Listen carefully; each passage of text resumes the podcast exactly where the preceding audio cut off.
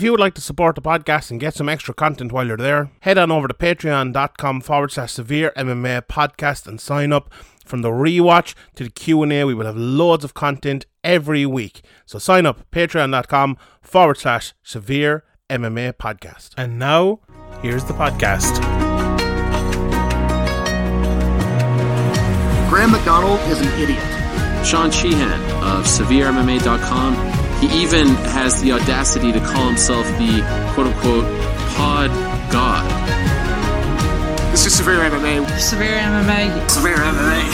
Severe MMA. Severe MMA. Severe MMA. Severe MMA. The Severe MMA podcast is finally here. Welcome to the Severe MMA podcast. Here's your host, Sean Sheehan.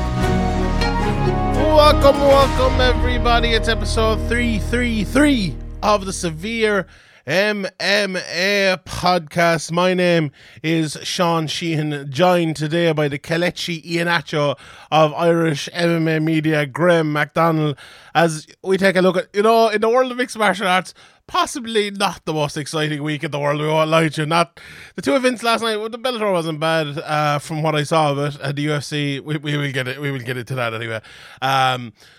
And I have a bit of news myself as well, so we will talk about that first up here today. But before that, attention listeners. Today's Graham, do you want to do the Champions League nice today? I did it the last day. Come on, let's do it together. Jesus. Well, people turn off the podcast before they've even been 2 minutes in. Yeah, I'd Alford complimented my my impressions the other day, so I think I could go full time with the impressions now. But anyway, the one compliment's gone to your head already. Oh God, I don't even know it was a compliment. It was more laughing at me, I think, more than anything else. But anyway, the champions of below the waist grooming are here to save your balls. You heard that right. Manscaped, the best. Manscaped, the best of the best, and world champions of men's grooming are here, so you could stay clean and take care of yourself when it matters most. Manscaped is trusted by 2 million men worldwide. Join the movement for all your below the waist grooming needs with the code SEVEREMA at manscaped.com for 20% off and free shipping on your order. That free shipping is beautiful. I was buying things this week and the shipping is insane, so it's great to get it free from Manscaped.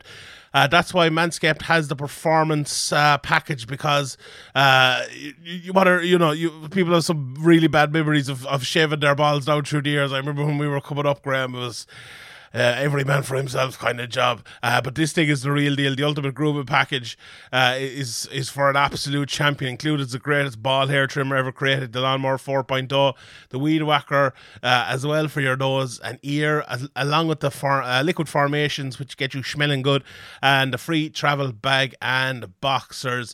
The package stars their redesigned electric trimmer, the 4.0, as I mentioned. It's for the best hygiene, for the modern man, perfect for the proper footballer all over the globe too. The fourth generation trimmer features that amazing cutting edge ceramic blade to reduce grooming incidents because of their advanced skin safe technology, 7,000 RPM motor, on and off switch, all that, even waterproof. It also comes with the Weed Whacker, this perfect package 4.0, to get those ear and nose hairs trimmed.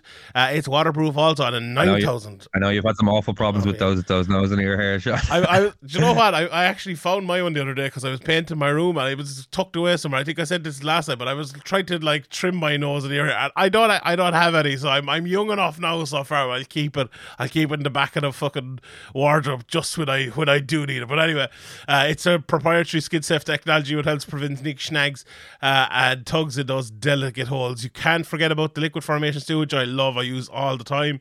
They're the best before the final whistle kicks off.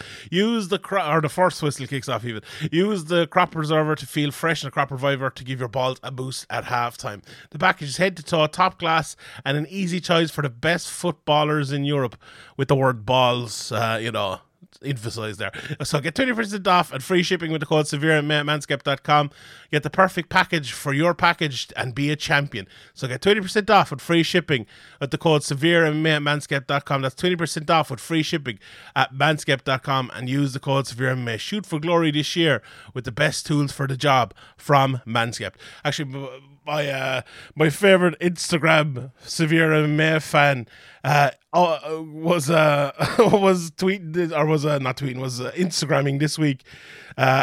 Adriana Grieve, she's my favorite, she's the best, and she's like, she just tuned in this week to listen to the Manscaped read. So that's what I like to hear. That's what I like to hear. So we need more people on Instagram. Share us and tell everyone.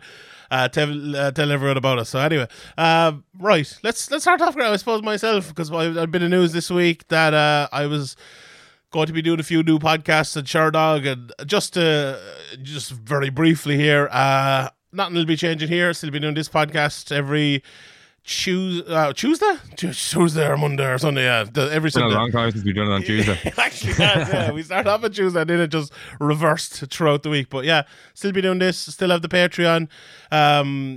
I think we're actually, I know we've talked about it, but I think your series might be starting either this week or next week. Myself and Ian actually have a new series as well called The Contender. Looking at contenders, basically. We're looking at Leon Edwards this week, and the week after we're going to be talking about Seattle Gagne, even though he's the interim champion, but you get what I mean anyway. But yeah, so I decided myself, well, I talked to you, it wasn't even that long ago, maybe a month or so. I kind of wanted to do a little bit more and maybe go full time and try to, you know, turn this into somewhat of a real job after like 8 years of doing it, kind of treating it as a real job, but maybe not getting the adulation, the pay that a real job would get. So rewards, yeah. So I've finally kind of done that, and obviously with the Patreons, I wouldn't be able to do it without the Patreon. So if that went away today, I'd be back to fucking, you know, not having MMA as a job. So I appreciate everyone, and if you want to sign up to patreon.com/SevereMA podcast, I really actually do need it now. So so keep it going. So that'd be absolutely perfect. So I'm gonna be doing for Sherdog. I'm gonna be doing a one show a week. That's just whatever I want, and that'll either come out on a Tuesday or a Thursday, so it doesn't really clash with, or sorry, Tuesday or Friday, so it doesn't really clash with any of the severe stuff. It's American time, so it'll be in the evening. I'll still have the Q&A Tuesday morning, and then I will have the betting show every Thursday, and every Wednesday I'll have a preview for either Bellator or PFL or something. So yeah, it's we don't do that many previews here, and it's usually, if we do, it's a big UFC card, so it won't be clashing really. It's very, very little actually be clashing, maybe the Irish card upcoming, the Bellator card, but other than that, not really much. So yeah, it's great. And I was talking to you, Graham, about it even as well. Like, Sherdog is probably the only place I would go at the moment, because we've worked with him before. You know, we've done videos with him, and I've done a few articles with him. And literally, when I was sending my articles into Sherdog, I was sending it in. I would get thanks back, and then 3 weeks later it'd be up on the website, or a week later or whatever. And that's kind of what I want. You know, I'm very, very low-key, low kind of chat about it. Let's create good content. Let's put it up there. Let's get it out. And that's exactly what it's been. It's been fantastic so far. I think they should get you on a bi-weekly conference call with the whole team. Oh, my God, yeah. That's at 5 a.m. Irish time. It sounds about right. That's the sort of thing. I actually asked Mike, did he want to do a Zoom to, like, discuss the shows and stuff? And he was like, no. I and I was like, okay, yeah, I'm in. So, yeah, after that, but... Perfect. Perfect, yeah. But yeah, so nothing with severe MMA is changing for me anyway, and the lads as well. It's full steam ahead. I'll actually probably be able to do a little bit more now and stuff as well. So yeah, it's great. And the Patreon has really kicked off over the last while. So yeah, and like when I got into MMA as well, I didn't really want this, to be honest, or didn't. Sometimes I didn't want it, I didn't even think about this. But over the last while, I've just, since we started the Patreon, I think for me, I've kind of it's gone to another level, because when I said this before, well, if I ask someone to pay a $5 a month, I fucking have to provide them with a service that's worth a $5 a month, and that to me is this podcast on a Sunday, the Q&A, and then at least two more podcasts. So I'm giving them some sort of money's worth. You know? That shows when you go to take like a weekend off or a week off, you're always like panicking, lining up like extra shows, and it ends up being actually more content than if you didn't take a break. Yeah, so yeah, that is me. I would never ask someone for money or to consume something unless I thought it was worth it. So yeah, and then I just, you know, it's been too much work to like keep it going and not be kind of full time since then. So I decided to kind of step in with Sherdog, and they're great, and hopefully it lasts forever. But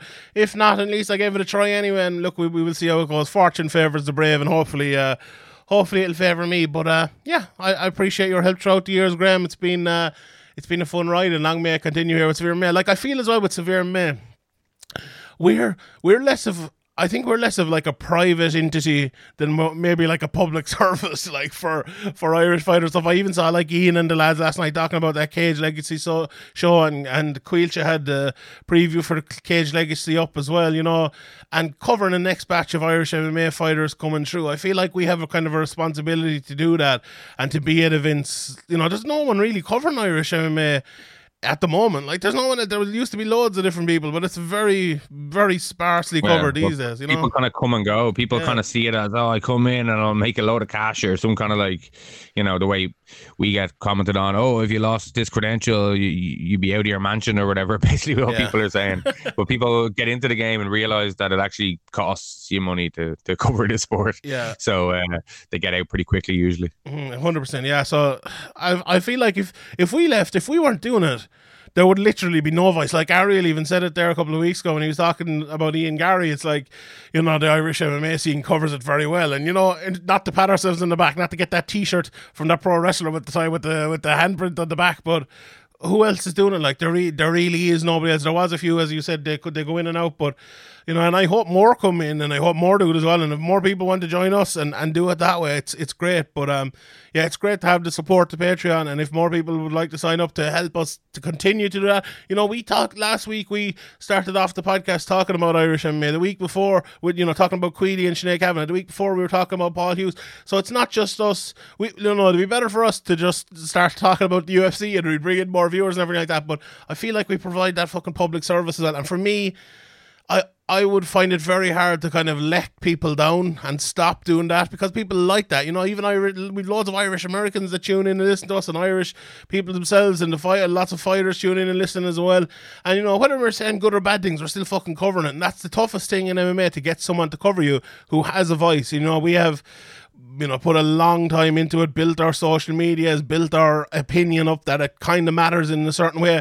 I even had, I don't know, should I say, but I had someone reach out to me this week and go say, you know, well done on the new job and all, and they basically told me that they fucking hated me for years because of the shit I used to talk about them and their organisation or whatever, and now they respect me because I did it, because they know I was right all along. So that's what you get here.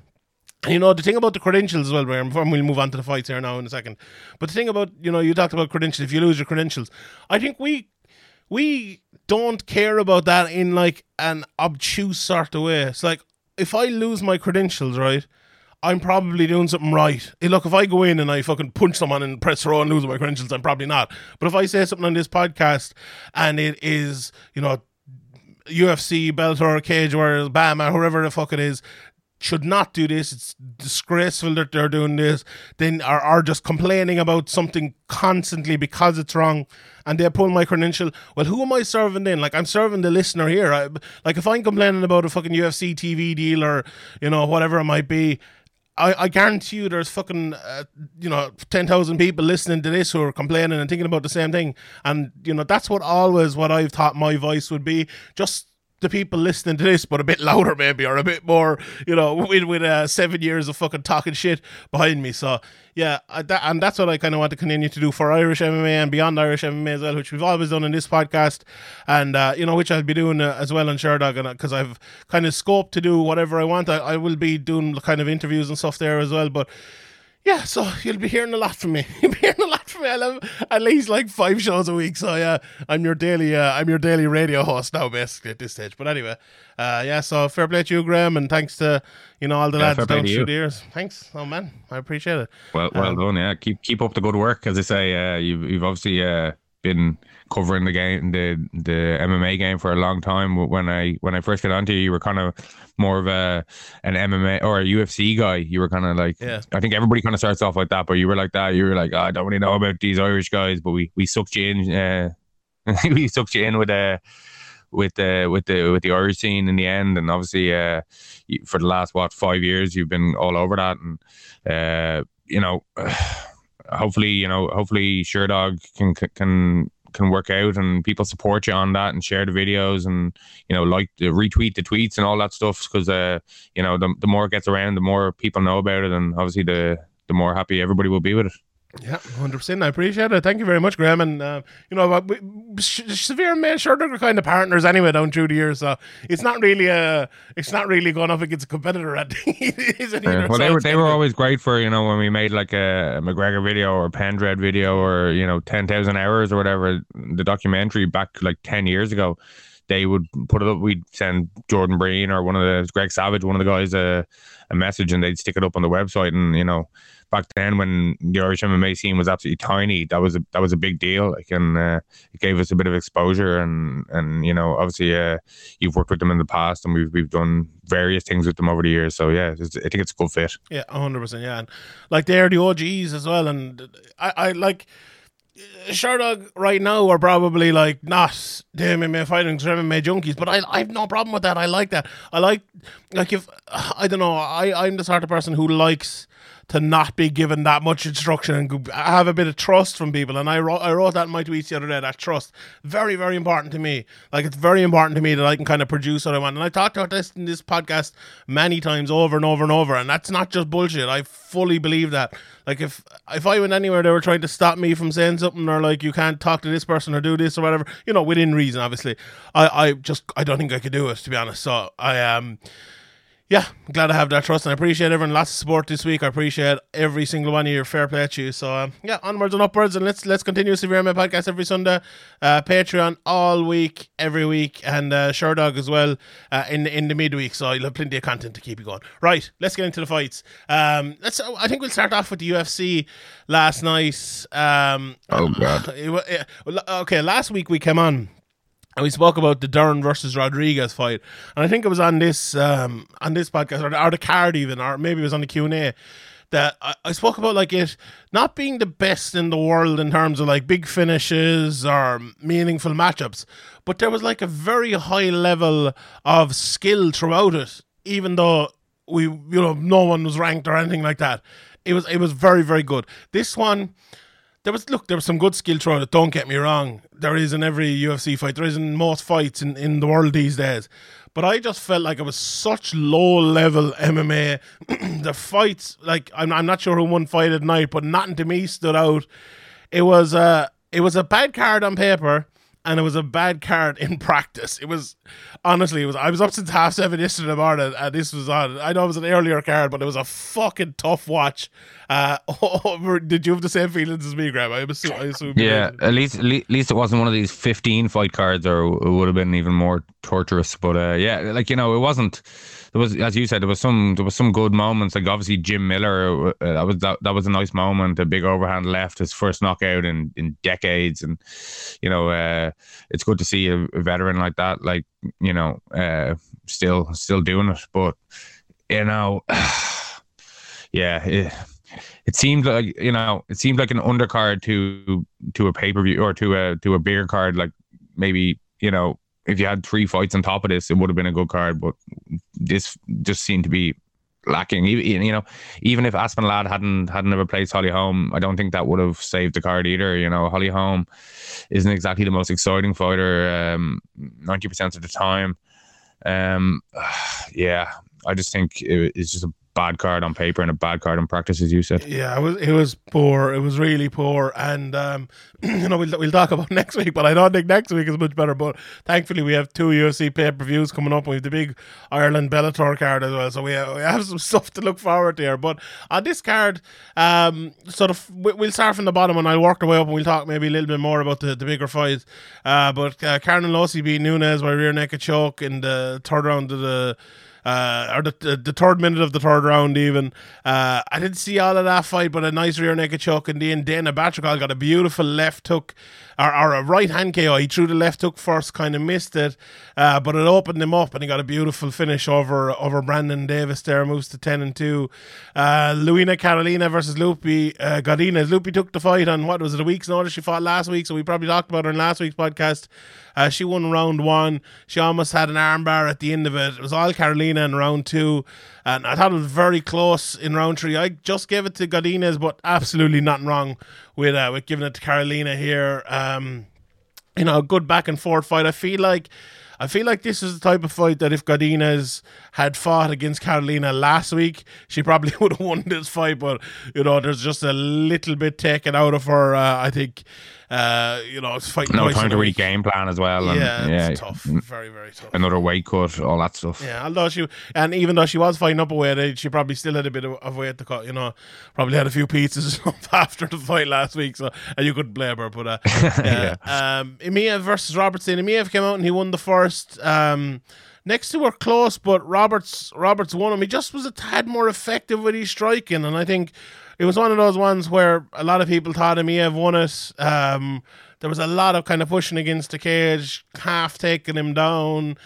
But I just thought Danny Roberts was landing the harder shots. You look at the stats, I don't know, I haven't looked at them. Probably Emiya landed more strikes, but Danny Roberts, every time he hit, it felt like it had a little bit more force than what Emiya hit with. And Danny Roberts is one of these guys where I think he's a little bit underrated. Like, he has some good wins, and he always puts on a tough fight. And, you know, his record of 18-5 now, so it's, you know, not the worst record in the world. But he beat Imadaev in his fight before this, and it's 2 years out of the cage as well. You know, he fought David Zawada, beat Oliver Incamp. You know, these some very, very good wins. Even, you know, fighting in Cage Warriors, he beat the likes of Jim Wallhead and Henry Felipe, who we know very well, and Jack Mason. So he's some, you know, hot chocolate. He's a very, very good fighter, and maybe a little bit underrated in that welterweight division. And I'm just looking here on Topology as well, and it said he was due to fight Tim Means and Nicholas Dalby over the last year, so I wouldn't mind seeing that Nicholas Dalby fight again if that's something they want to put on. But this is a very, very good win over Emiya. If he wasn't favoured to win this, but good performance from Danny Roberts, if not the most spectacular, Graham. Yeah, well, I think, you know, he's been in a few of these really close fights, and I think it all came down to the second round. I think Roberts won the third, and Emiya won the first. You know, I'd have to go back and watch with a fine tooth comb, but I would lean towards Roberts just on first watch. And, you know, that, as you said, he's had some good wins. He's in there against experienced guys. He hasn't taken an easy route, but. You know, I think when he comes up against the upper echelon guys, he's going to struggle. Yeah, he probably will too. But he was back in England training for this fight, and he had been training over in Sanford MMA. So hopefully, if he can get back there as well, and, you know, with the coronavirus maybe slowing down a little bit, hopefully. That's the thing that will push his game on again, but we shall see on that. After that, then became Andrew Sanchez versus Bruno Silva. Now this was an interesting fight just because it was very good comeback. Sanchez won the first two rounds with lots of takedowns and just making it tough on Silva. But then there was a load of fucking ball kicks just throughout the fight. Sanchez had a point taken, and Silva immediately upped the pace after that, just throwing lots of shots. And there was at one stage where it looked like he was getting a little bit tired and Sanchez might have survived. But then I think Sanchez got hurt by one shot, but also the tiredness from his side really, really played a factor. And then the pace got upped again by Silva, and he could see it. And he got a standing stoppage. Good stoppage by Keith Peterson, I thought. Well, what do you think of this one? This was probably fight at night, I suppose. I didn't see who won it, but yeah. This would be up there. Sanchez was looking good, and as you said, it's kind of hard. Sometimes when people are really tired, it's hard to know if they're actually rocked or they're just kind of exhausted or both. And I think Silva kind of just decided, oh, okay, he's hurt, or even if he isn't, this is my chance. You know, points just been taken. I've lost the first two rounds. I've got to make it happen, and he did. You know, and yeah, no, I think it was a good stoppage. It's easy to kind of let it go a little bit longer when the guy's two rounds up, even if the point has been taken, but, you know, the fight's been kind of going his way. But yeah, I think just due to like how tired he was, and, you know, he took a lot of punishment at the end. So I think I agree that Keith Peterson made a well-timed stoppage there. Yeah, 100%. I would agree with that. Next fight up was Nate Landwehr versus Ludovic Klein. Now, Nate Landwehr is one of these lads where when I saw him first, right, he's this mad American lad, if anyone remembers him. And, okay, he came in, he lost to Herbert Burns, nothing wrong with that. But then he beat Darren Elkins, and I was like, oh, this guy is pretty good. Then he got flying knee KO'd against Julie Rose. I was like, wait, maybe actually I overestimated him. And then he came in against Ludovic Klein and finished him, and looked, you know, it didn't look great. But he's one of these guys I find it very hard to analyze him. I don't know whether he is like a guy on the way up who's going to be. Is he? Yeah. Could he, is he inconsistent, or is he? Yeah. You know what I mean? Or has he? Did he get unlucky with that? We don't really know yet. But you know, he went in there and got a nice anaconda finish against a good guy. So, you know, maybe he's learned from his mistakes. Obviously, you know, he's got a long way to go. As you said, he didn't look like a world beater in there or anything, but. You know, it's a good win. It's a solid win. I think you know, I wouldn't put him on any prospect lists, but you know, he's one that maybe could surprise you. Yeah, I would agree. He's 33 years of age as well. You know, he's fought. I saw him last night mentioning on the broadcast that he's fought all around the world. He's fought, you know, in M1 and over in fucking Russia and all different places. So, you know, that'll stand to you too. You know, we talked about Peter Queeley last week fighting all over the world and how that stands to people. And I think that, you know, that might be a good thing for him as he goes through his career. He's seen different styles and knows different fighters. So, yeah, I'd be very interested to see where he goes. He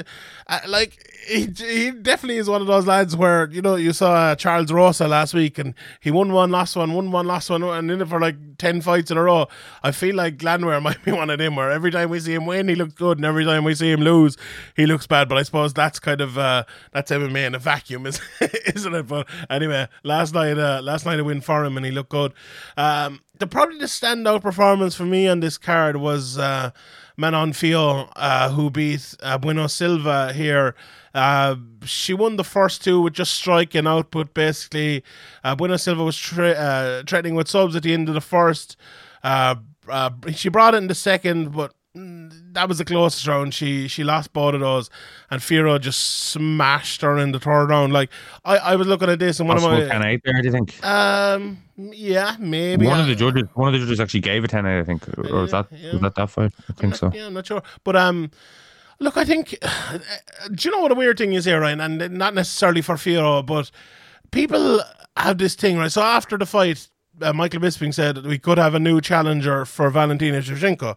And almost in an ashamed way, it's like, how could I say that? But like, what's wrong with saying someone could be the next challenger? And you're not saying they're going to beat him or anything like that. But also, even if you are thinking someone could beat him, what's wrong with that? Everyone has been beaten in MMA. Like Anderson Silva got beaten by Chris Weidman, you know. Jose Aldo got beaten by Conor McGregor. Yeah, well, when Ioane and Jacek was the champion and other people were coming up, yeah. I'm sure, you know, it was the same situation. Mm-hmm. There is someone who will beat you. Shevchenko's going to lose. She's already lost to the UFC to Amanda Nunes. Like, there is another Shevchenko coming. There is another Nunes coming. It's going to happen. And I feel like if we just write everyone off coming up, and I said the exact same thing about Casey O'Neill a couple of weeks ago. Like, Casey O'Neill is a top class fighter. She could be the champion of the world. And she's only a few fights in. Like, why write her off? And the same will go for Firo. Yeah. Don't write them off, but don't rush them either. Exactly, yeah. Like, it's a fine balance. Yeah, but I think like the shame about talking, how could we even match someone against Shevchenko? Like, Shevchenko needs to be matched. Shevchenko needs fights. You know, she would be much of a fighter if she didn't fight, and she's a fantastic fighter. Don't get me wrong. And you know, if they fought tomorrow, I know who everyone would be picking. But still, at the same time, I don't know. It's just to say like.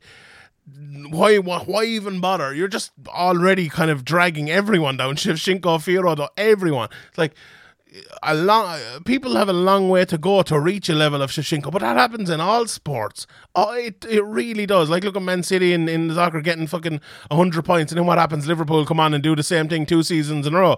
You know, it just happens that way, and people change the yardstick and the level for greatness, and then other people strive to reach it, and someone will do it. You know, I'm not saying it's Firo, I'm not saying it's Casey O'Neill, but someone will do it, and we need to kind of watch that as it happens. And I just think there's no need to be ashamed of doing that. You might be wrong, you know, and absolutely you might be wrong, but that's the kind of job doing. That's the, I think, a more positive way of looking at MMA that way, rather than just saying, no one will ever beat her, you know, because they will. Cyborg got beat, you know, and everyone that no one would ever beat Cyborg, and she got beat. Nunes has been beaten, you know, they've all been beaten. Well, so, yeah. Ronda, yeah, so that's what I thought. But anyway, on Firo, a good performance, you know.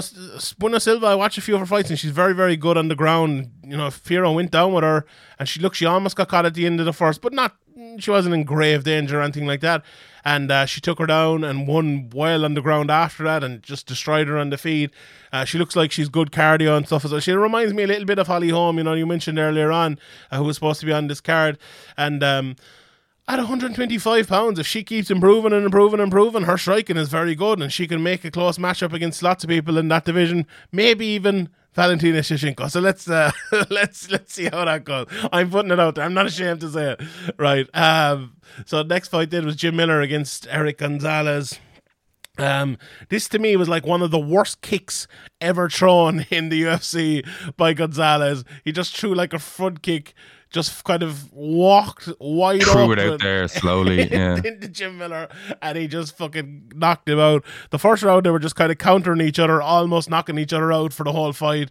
It was great to see Jim Miller. Like, a lot of people, I saw someone putting up on Twitter, like, their picks, and it was like, I don't care, and then Jim Miller. So it was one of those carrots, like, okay, Arlovski maybe a little bit as well, but Jim Miller was the one person who I think the hardcore fans were tuning in for in this one, and he produced, so yeah, very good. Yeah, because I think people knew the Arlovski fight was going to be boring. Like, it was going to be kind of a, you know, him trying to methodically win a point fight. But Jim Miller has never been like that. You know, he's always gone for finishes, mainly submissions. But it was good to see him get that big left. He was going for that big left hand. I don't know how Gonzalez wasn't aware of that. That was basically the only thing that was working for Miller. And obviously his corner advice didn't really, Gonzalez didn't really take it on board, and kind of immediately got knocked out with the left hand. His corner kind of said to him, "Oh, you've taken his biggest shots or his biggest power. How do you feel?" And he didn't really say anything. And then a few seconds later, he's knocked out. Oh well,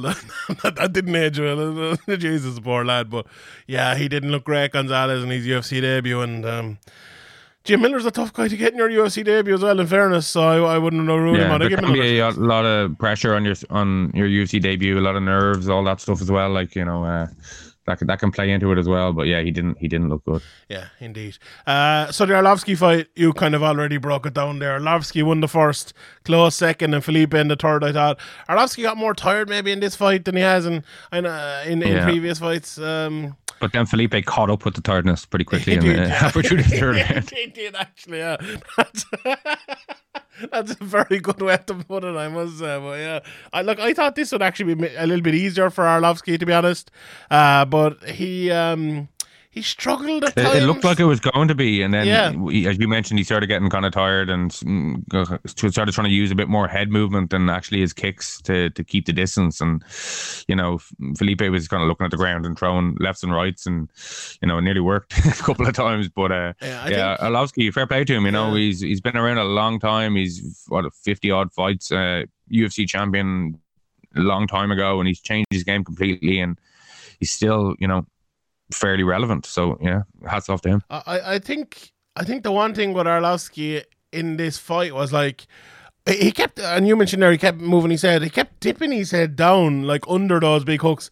And I feel like most fighters, when you see someone doing that 50 times in a fight, would eventually throw a knee or an uppercut. I think he knew Felipe was left and right, and that was about it. He's the most simplistic fighter of all time. Just, like, get your head down. And I mostly didn't go for a couple of takedowns as well. There was a couple of fights like that, actually, in Bellator as well. We get to that, but I feel, I don't know. We maybe it's a bigger point than a point for another podcast, but you often talk about it, Graham, like changing things up a little bit, just going for a takedown at certain points in a fight, just to change things up. Even the threat of it being in the mind is huge, I think. Yeah, and I feel like something like that for Arlovski, and for people like that, you know, who are, what are we expecting every time Arlovski fights? We're expecting probably a 3-round decision where he's trying to avoid someone and land. And, like, I wouldn't say Arlovski is, like, fucking Wonder Boy or anything like that, where he's dancing around you, but at heavyweight, you know, he probably is. But if he just did throw in that 3 or 4 minutes on top after, you know, winning the first minute or two of the fight, he could even take a rest there, you know, and kind of demoralize Felipe, for example, and, you know, make Felipe, you know, use explosion and strength that maybe is dwindling to get up, and, you know, just give himself that breather, and then go back to kind of, you know, using the distance to keep him away. Yeah, at heavyweight, I definitely think that's a tactic people need to use more. But anyway, the women's heavyweight in, as I like to call it, 145, although it's 155 in PFL as well, so maybe not, maybe light heavy. I'd love if they actually changed the women's divisions and made it like, you know, let's say make 165 heavyweight and 155 light heavyweight or whatever it might be. I think that'd be cool. I don't know. Maybe not. But anyway, Norman Demont versus Aspen Ladd. I'll read everyone out my notes here that I took in this fight because there weren't many, right? Round one, jabs from Demont. And I'll say another thing. I'll say that in a second about Ladd moving her feet. Round two, jabs. Round three, more shots from Demont. Bit of clinching. Nothing of note. Round four, clinch at the start. Demont jabs. Demont's trip takedown, a sweep, 25 seconds of ground and pound from Ladd. And round five, clinch all around. Ladd won it. Broke Demont's nose, maybe. That's it. That's basically the story of the fight. It was a very, very uneventful fight. One where the commentators just spoke about Ladd for the whole fight, even though she was just getting jabbed up for the absolute whole fight. Like, Demont, at the end of the second round, I was thinking about Demont's like, why would she bother changing up anything here? This fight is so easy. Cruising to an easy victory. It was so easy. It reminded me of someone, say, like a Man City, they get 2-0 up and then they just pass the ball around for like the next 70 minutes. You know, it was just a little bit like that. She just, and the other team are just like, yeah, fair enough, we don't want to lose 5-0. Yeah, that's exactly it. And Ladd, like a lot of people are giving out about Ladd's corner as well and saying they were too harsh or whatever. I didn't think they were fucking harsh enough. Like, she was...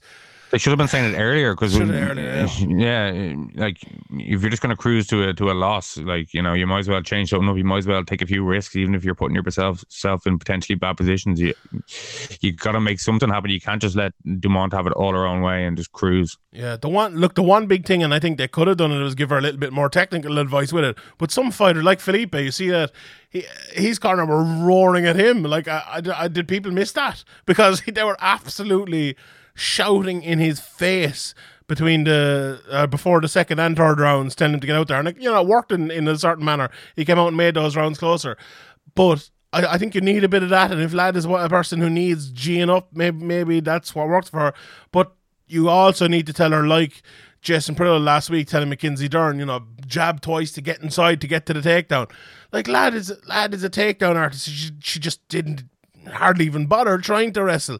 You know, and Firo did a good job, especially when it got to the clinch. She got that overhook, as Bisping commented on very well, and said, like, she doesn't need to take any risk here. You know, this is the perfect position for her. She can just hold her here. There's no real threat of a takedown. She's ahead in the fight. But I thought, just going back to the start again, and from Ladd, and where it all went wrong from the start, like, she came out and she had like this, and I don't think she's necessarily fought like this before, maybe in bits and pieces, but she had this high guard with her hands and this like short foot movement where she was just like she was like, it was like she was wearing slippers in the fight. It was weird. She was just like torn in the whole time. These short steps inside. It's like Herschel Walker. Do you remember Herschel Walker? Yeah, it was so weird. I like, what she reminded me of was like Brian Ortega coming out to fight the Korean Zombie, but without any of the effectiveness. She just thought she was a world class striker after a couple of years off, and she just absolutely wasn't. She was just getting taken apart, and like her face was red after about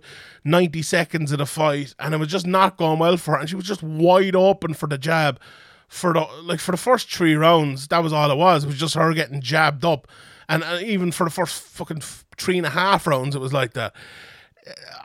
It was like, I wouldn't necessarily blame her totally for that either. I think that's a bad game plan, and your coaches should be able to see that your striking is not on a level of someone like Demont. Like, I went and watched a good bit of Demont coming into this, and you couldn't help but be impressed by her striking. She's a very good technical striker and hits hard as well. And now Ladd did a good job of not getting hit hard really, and of not taking too much damage. But at a certain point, you're like, all you're doing is not taking damage, you know. And I'm not saying just go in and get fucking knocked out or anything like that, but go in there and try something different, you know. Get takedowns, get her against the cage, hold her there, refuse to just be like stuck at the end of the jab. And that's easier said than done, you know. Even Bisping said that himself. But like, it was bad. But in another way, then, like Ladd, I feel like Demont, what she did very well in this fight, and what I think is a very, very good thing for anyone to do. We always talk about, you know, getting someone at inside the circle, or refusing to let someone push forward or push back, whatever it might be, to control the octagon. I thought she controlled the pace of the fight very well, and just like stuck her at the end of that jab and refused to let Ladd change the pace.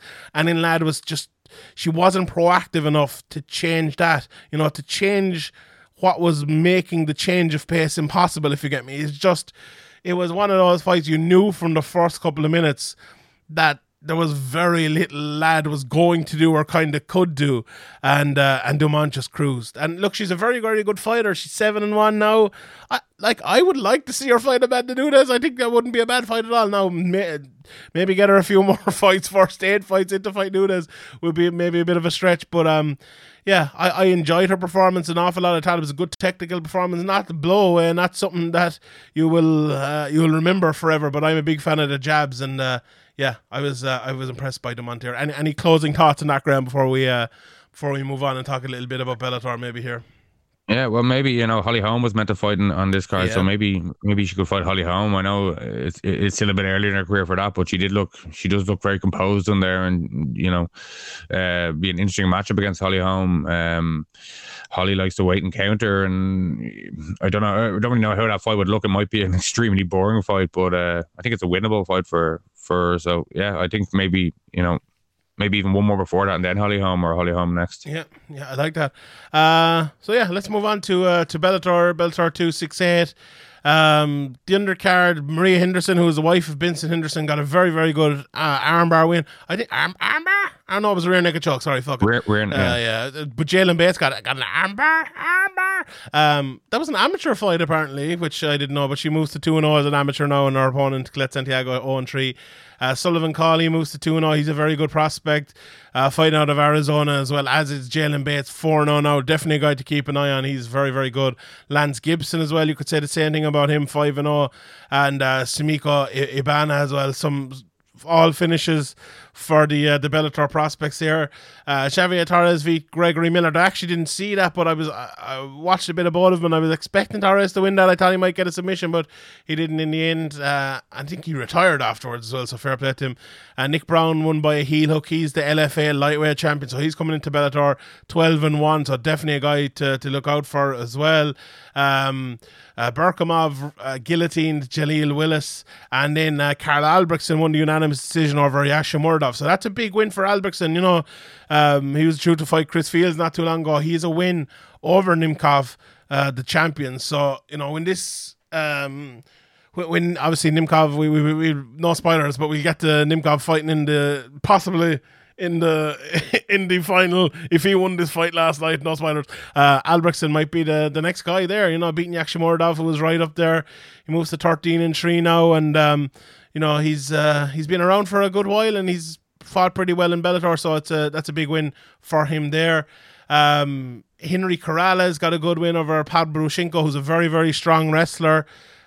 Took him down early, but Corrales managed to get back up and really made it an easy fight. Prabhuchenko is not the best fighter in the world. He's some great takedowns and stuff, but he's not the smartest in the world at setting him up. And I think Corrales, after the first 15 seconds where he made a stupid mistake and just came inside and let him get taken down basically, was smarter after that, and then managed to get the good win there. Then Bryn Primus versus Vincent Henderson. This was a very fun fight for about 9 minutes, I thought. Vincent was hurt even in round one and almost subbed. Round two, he landed the better stuff. Late control by Primus, but I thought Vincent won that round. Primus had the back all the way through the third. Pretty uneventful fight. Like, it was one of those ones where if it was any other position but the back with the arm or with the body triangle cinched in, it probably would have been stood up. Yeah. And I don't think he can, though, because he was fishing for the choke, and Henderson was holding on to his arm or his hand, trying to stop him. And, you know, in that situation, maybe all he needs is to get his hand free, and then that's finished. So I don't think the ref can step in there and separate. I don't really like separations, even, you know, unless it's a complete stalemate. I don't like early separations at all. I love a separation. I was like thinking last night, like, we need to bring in separations for this Saturday. No, let them fight. Not in that situation. I wouldn't have, in fairness, but yeah, I like a separation. But like Primus is an interesting cat. Like, he's an odd fighter. He's. Like, he's a good boxer. He can hurt people, as we saw in the first round here. And then he's just really good jiu-jitsu, which it makes him a fun fighter. It's just, This was the first time he's ever had kind of a quick turnaround, and it's fucking 3 months since his last fight. But you could see as well for Benson Henderson that I think, and I spoke about this during the week, but like, he, after the fight he had in Ireland, he came out and he said, I refuse to have another boring fight. I'm going to come out and I'm going to throw shots in every fight. And he did that again here. It's just not paying off for him, is it? Yeah, he jumped on a guillotine, I think, in the third round that ended up on his back, and, you know, something he never would have really done back when he was kind of at the top of his game in WEC and at UFC when he was you know, winning a lot of decisions, out-rounding or out-pointing people in rounds. So, yeah, I think he's definitely changed. I know maybe, you know, if he had have gone out there and fought like he did when he was UFC or WEC champion, he might have been able to beat Primus. But as he says, it would have been probably a boring fight, and he doesn't want to be in boring fights, and that's great and all. But you have to get some wins in there, or you just become, you know, washed up. Yeah, like this was definitely a sort of fight that would have been way more boring 3 or 4 years ago than it was last night. And I thought, and he probably would have won a close decision. Definitely would have. Yeah, it's exactly it. But yeah, it feels like, I don't know. The weird thing about Benson is I see him and I don't necessarily think he looks worse as a fighter, if you get me. Like, I don't, like, I look at Bader and I watched his fights, and I was like, Bader's slower. You know, Brian Bader is not as fast as he used to be. I don't really necessarily see that with Benson. I think he's trying to fight in a different way. I feel like people saying, oh, he's a little bit boring, has kind of got to him, and he's trying to fight in a more exciting sort of manner, and it just didn't work out, especially like against a guy like Primus, who is dangerous and who's a very smart fighter as well. I don't know, is that the best thing to do? And that's not going to hurt him against Jason Jackson as well. If you remember that, like, he got stuck in a position for ages. So I don't know. And this fight as well, there were a lot of people talking about it. The winner of this is going to be the challenger for Quealy versus Pitbull, whoever wins that fight. So this was a huge fight for Benson Henderson, a huge fight for Primus as well.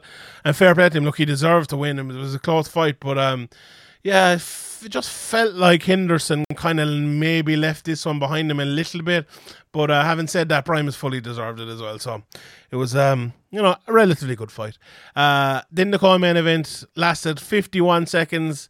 Basically, they came out there, Ryan Bader jabbed, Corey Anderson threw a big right hand, countered the jab, and knocked him out. The referee gave him a good chance, in fairness. I thought Bader, he tried, but there were just too many shots.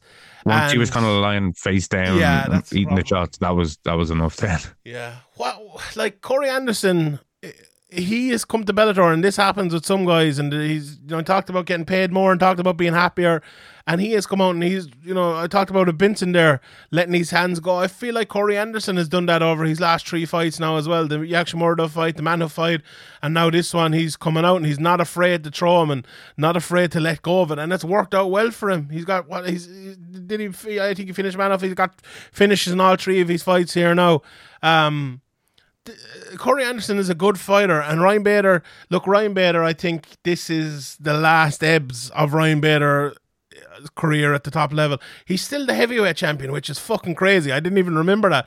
I did a whole preview and never even fucking mentioned it, but they mentioned it on the thing last night, which is ridiculous. I know is there an interim champion there at the moment? Maybe they can go back and fight there, but yeah, like, Bader was easy pickings for Anderson, and this was a win that probably looks better now than it'll ever look in the future, you know. And Anderson versus the winner of Nimkov versus Zank-Dickinson, which we'll get, that'll be a fun fight. But what do you think of Anderson and overall, like, as a fighter and the win here? It was obviously a great shot and a great finish. Yeah, Anderson obviously has some very good wins. You know, even back in the UFC, he's beaten Glover Teixeira, who's fighting for the title next, and Ilir Latifi, Johnny Walker. Obviously, Jan Blachowicz beat him in his last UFC fight, but as you mentioned, he's got 3 finishes since he came in to Bellator, and he's just beaten their kind of long time, not that long, but long enough time, Bellator champion Ryan Bader. With Bader, I think, you know, maybe heavyweight would suit him better, a little bit slower, and as you mentioned, he's kind of lost that kind of spring in a step. Yeah.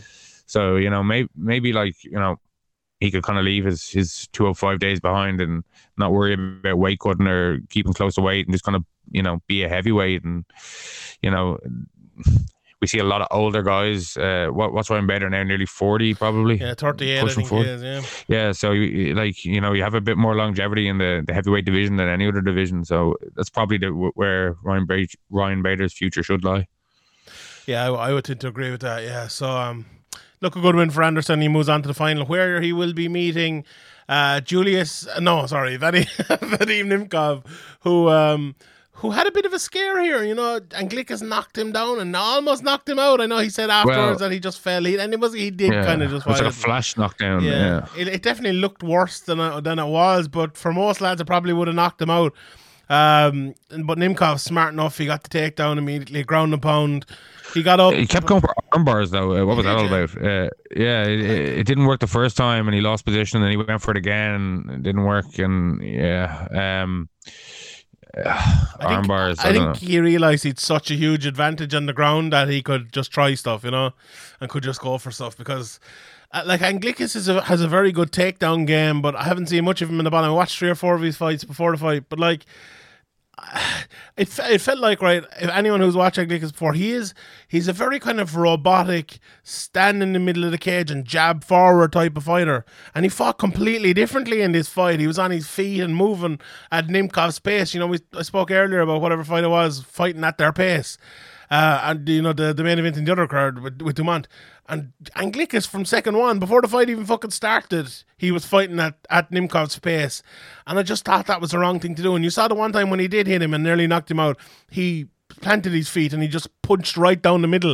And I think against someone like Nimkov, that can work well for you. But I don't know, I just kind of didn't have it in his mind. I think maybe a little bit early in his career. He's a good fighter. Like, he hits very hard, as everyone has seen. He's good wrestling and everything like that. Maybe his jiu-jitsu isn't on the level as we saw last night. But, Nimkov is on another level. You know, it just really, really is. I thought in the second round, like, that kind of throw takedown where he just, like, bullied him a little bit. Big brother him. Yeah, he really did. And he was, like, moving into guard and throwing ground upon him, caught him up, and he's just so much faster than him. And, like, in the third and fourth round, just immediately take him down at the start of both of those rounds. And as you say, go for those arm bars over and over. It was just kind of a show of disrespect in a way. Not disrespect to Nimkov or to Anglicus himself, but to his game. And it was just so easy. And in the end, there was a little bit... It was a little bit of a mercy kind of finish, I think, for Nimkov, and I think it was better. So do you want the way out now? Yeah, okay. It was better off that Anglicus didn't take too much more damage, but you know, I thought Anglicus did what he was kind of signed up to do, and he came in and he threw his hands and he almost knocked him out, but yeah, it didn't work out great in the end. But Nimkov moves on now. Him versus Corey Anderson. That's a fun fucking fight, and obviously we'll speak a little bit more about that whenever it comes up. But I'm really looking forward to that one. That won't be an easy fight for either man. I saw someone putting up last night.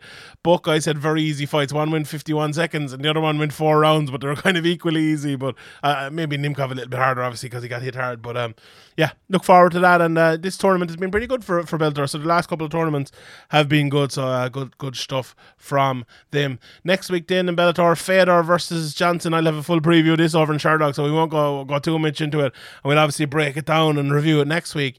But Brian Moore is on this, and we must mention Brian Moore. He's fighting Nikita Mikhailov. It's great to see Brian Moore back, but it's a pity, like, 2 weeks time we're having a fight in Ireland and he's out here fighting a debutant on the prelims. That's what I was just thinking there. Yeah, I'm just like, what's going on here? Yeah, I don't know. It just doesn't. I don't see the sense in it at all. Just making him another random guy on a random card against a random guy. I don't know. It's not a huge fight. It's not a big name. Like Mikhailov, I watched a couple of his fights. He's a good fighter and he throws big hard kicks. And I think it'll be a good, exciting fight. But this would be a good, exciting fight to open up the main card in Dublin, you know?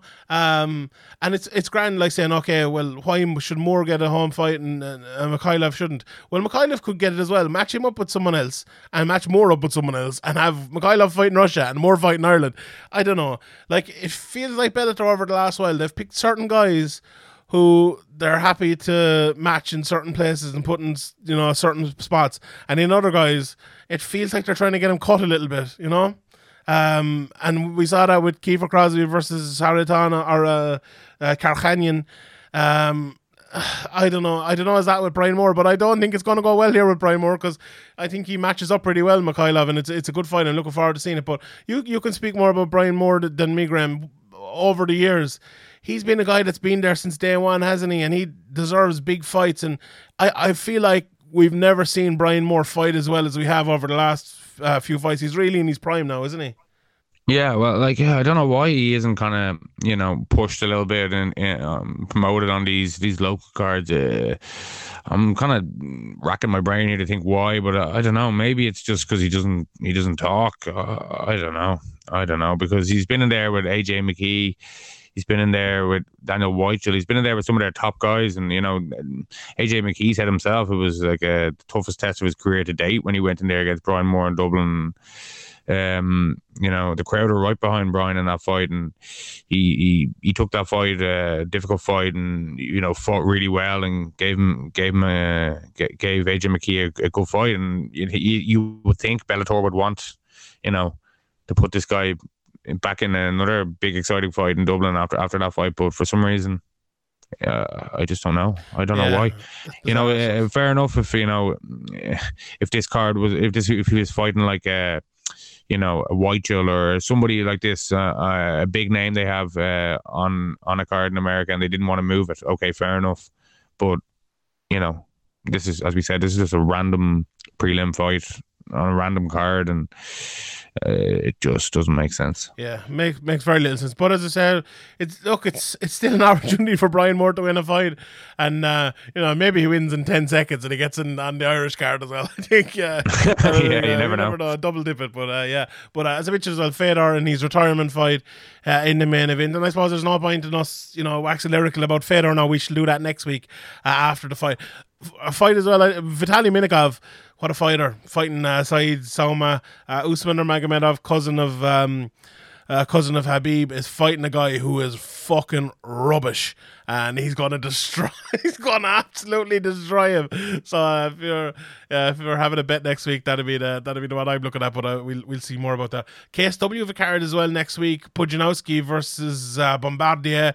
We spoke about this over the Chelsea pack a couple of weeks ago, and Sean Denny broke most of this card down. They're gonna have a face off as well between Saldich and Khalidov, so that should be fun. Bruno dos Santos versus Priebs is on this, and I'm sure we'll have Sean Denny on to review this as well. There's some good fights on it. Next, there's a Rizin card as well next week. Saito versus Yoshiko, and that Kana Asakura, and loads of more people on that as well. And in the UFC card, Paulo Costa versus Marvin Vettori. But after that, oh God! Yeah, Jesus. Grant Dawson versus Rich Glynn is a good fight, and now he's been called Ricky. Bruce Glynn. Leroy, Wu Choi might be an interesting fight. Dwight Grant against Ronaldo. Ronaldo can be fun at times. I like Granda Marcos, but her against Levana Souza, there's just nothing. Jai Herbert. Worthy. Cam Worthy. Yeah, that's a good fight. In fairness, yeah, it is. There's who was supposed to be on this? Mason Jones was supposed to be on this against Alan Patrick, but that fell out as well, so that's unfortunate. But yeah, this is a card that's not a good card. Let's be honest there. And I hope... although, looking at it a little bit more, there is a good few fights that are hard to pick. There's a good one, could go either way. So, it could turn out to be a more interesting card than this week's. I really hope so. Because, we come out here, okay, we might say it's a bad card, but, I'm hoping against hope that it's a great card, because we have to sit through it and watch it. So, it's last week's card, brilliant. Really enjoyed it. This week's card, not so much. Hopefully, maybe we have something in between this, but we'll enjoy that anyway. As I mentioned, that Grant Dawson, Ricky Glynn fight, really looking forward to that. I think Grant Dawson 17-1 now. That's a tough test for him at this stage in his career, in 155, and he'll be moving on if he can win that. Well, what do you think about the main event, Graham? Paulo Costa against Marvin Vettori. To me, they're very two similarly leveled sort of fighters. I think. Yeah. I think Costa hits harder, but Vettori has more volume, and maybe will be able to outpoint. I think this is going to be probably a decision, and unless Costa can get it done early, and if it's going to be a decision, it's probably going to be Vettori. He's just kind of relentless with his pressure, and maybe Costa hasn't really faced that or hasn't really beaten that to date. You know, he's beaten Yo Romero, but Yo Romero isn't what he used to be. Uriah Hall, I know you're a bit of a maybe rate Uriah Hall a bit more than I do or other people do, but yeah, Costa hasn't been fighting that regularly, and Vittori's been in there, you know, training for Adesanya most recently, and you know, although he did lose pretty convincingly, he didn't look bad in that fight. Like, he probably looked, you know, I think better than Costa's looked recently. So I'd probably edge towards Vettori, but I think Costa would be dangerous early. But I think Vettori can take a big shot. And I agree.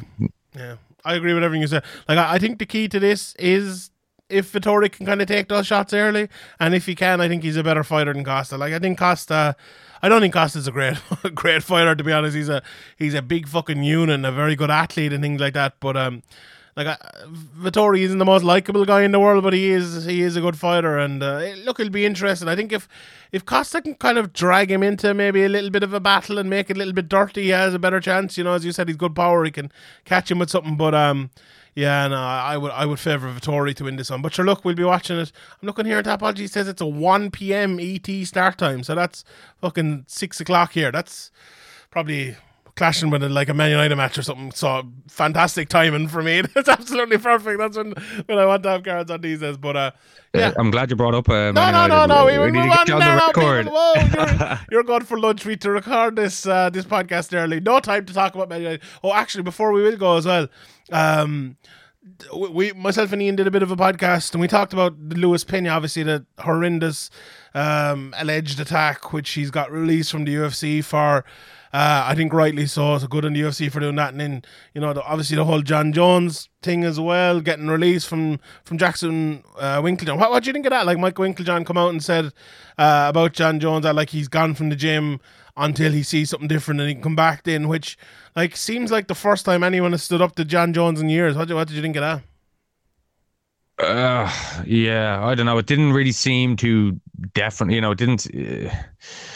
You know, he didn't say, "Oh, you're out of the gym and you'll have to, you know, change your whole life to kind of get back in here." It kind of seemed like a bit softer than maybe it should be after how many incidents Jones has had over the years. But you know, he's definitely an earner for that gym, you know. So they want them. They probably want them not to move to another gym and you know go on and turn his life around there, but. Either way, like, I don't think, you know, hopefully he does, but I don't think John Jones is going to ever be any different than he has been for the last however many 10 years. It feels so. I think, you know, these kind of soft, we're going to need to see some change before we have you back. It isn't really strong enough. Yeah, if you're going to kick him out of the gym, properly. It feels like John. Look, if this was 10 years ago. And the world champion, you know, the best fighter in the world was kicked out of Jackson Winklejohn. I think it would have been absolutely massive in terms of like a story and everything. I think Jackson Winklejohn isn't what it used to be, and they'd probably like admit that themselves. And I don't think John Jones is the guy who's like synonymous with Jackson Winklejohn as his coach. No, they have been for years and years, but it's not like let's say McGregor and Kavanaugh. Like, McGregor is synonymous with SPG, synonymous with Kavanaugh. If John Kavanaugh threw him out of the gym, it'd be fucking a massive story. And you could say the same about AKA with Daniel Cormier, say, or Habib maybe, or whatever. You know, they're kind of synonymous with them. John Jones is in a way, but not like everyone, I think, kind of thinks John Jones is just his own man more than anything else. So, but I do think it was a kick up the arse for John Jones, and one that he very fucking rarely has. And okay, it was maybe light, and they said they will bring him back and everything like that. But I think someone has finally stood up to him in a certain bit of a way. And you know, there's a few other lads who might need a bit of that as well from coaches and from people around him. You know, he's talking about yes men and everything like that. It's At least someone tried to stand up and you know, change things for John Jones. But anyway, yeah, and the Contender Series as well this week. Chris Duncan obviously went in there from Scotland, and he I think he cut weight like 3 times. He got his day changed. and he ended up meeting Slava Borishech, who looks a really, really good fighter, Slava Claus, and he knocked him out with a left hook in the second round after a fun first. Tough one on Chris Duncan. I think he'll be back, though. I think he's a very good fighter, and you know, it's a tough time for people traveling and getting fights cut and getting fights put back on and short notice and cutting weight again. It's a real tough time for fighters traveling over to America or traveling anywhere in the world, and in these COVID times it was mad. And you know, for Jake Hadley it was a similar sort of thing. Had a fight cancelled and then came in and short notice, missed weight, but looked great again, you know, looked really, really good, and got the finish by the rear naked choke in the second round. And then Dana White went against his matchmakers and did end up signing him. But I think Dana White saw it, and I think he's right to see it. Jake Hadley is a special fighter, and if you were to leave Jake Hadley around and not sign him, I think it probably would have been a mistake. So good stuff there. Unfortunately, it's a bit strange, the story about them, the matchmaker storming off, because I don't know what that's all about. So apparently, like, Jake Hadley did something to someone backstage, or after the weight cut he was blaming the UFC or something. You know, there's lots of stories going around, but I don't know any of these for certain. But I feel like Hadley was kind of saying afterwards it was a bit of a miscommunication and things like that. And look, hopefully they can move on. You know, the thing about this, I think the lads over the Patreon group are saying the UFC matchmakers have been giving people tough matchups on purpose lately, and they might do the same with Jack Hadley. But Jack Hadley's the sort of guy who will relish that, you know. And I think they'll put him in there against most people in that 125 division, and he'll beat him anyway. So yeah, a good win for Jake there, and I'm glad to see him in the UFC. He deserves it. But anyway, yeah, that's it from us. Thank you very much, everyone, for listening. Patreon.com/SevereMMA Podcast. Click subscribe here if you're listening to this, wherever it's on SoundCloud, iTunes, Spotify. Even if you're on one of them, go to another one and click subscribe there. It's absolutely essential. Leave us a reply, a review, and all that. Tweet the podcast, share it in your stories on Patreon. Tag us at Severe MMA Pod, Sean Sheehan BA at Severe MMA as well with Graham. And all that's left to do now is get Graham's inspirational quote of the week. Graham, take it away. Well, the Morrissey song quote of the week, it should be called now. Okay. It takes guts to be gentle and kind. Beautiful. We'll see you next Tuesday. Or probably Sunday.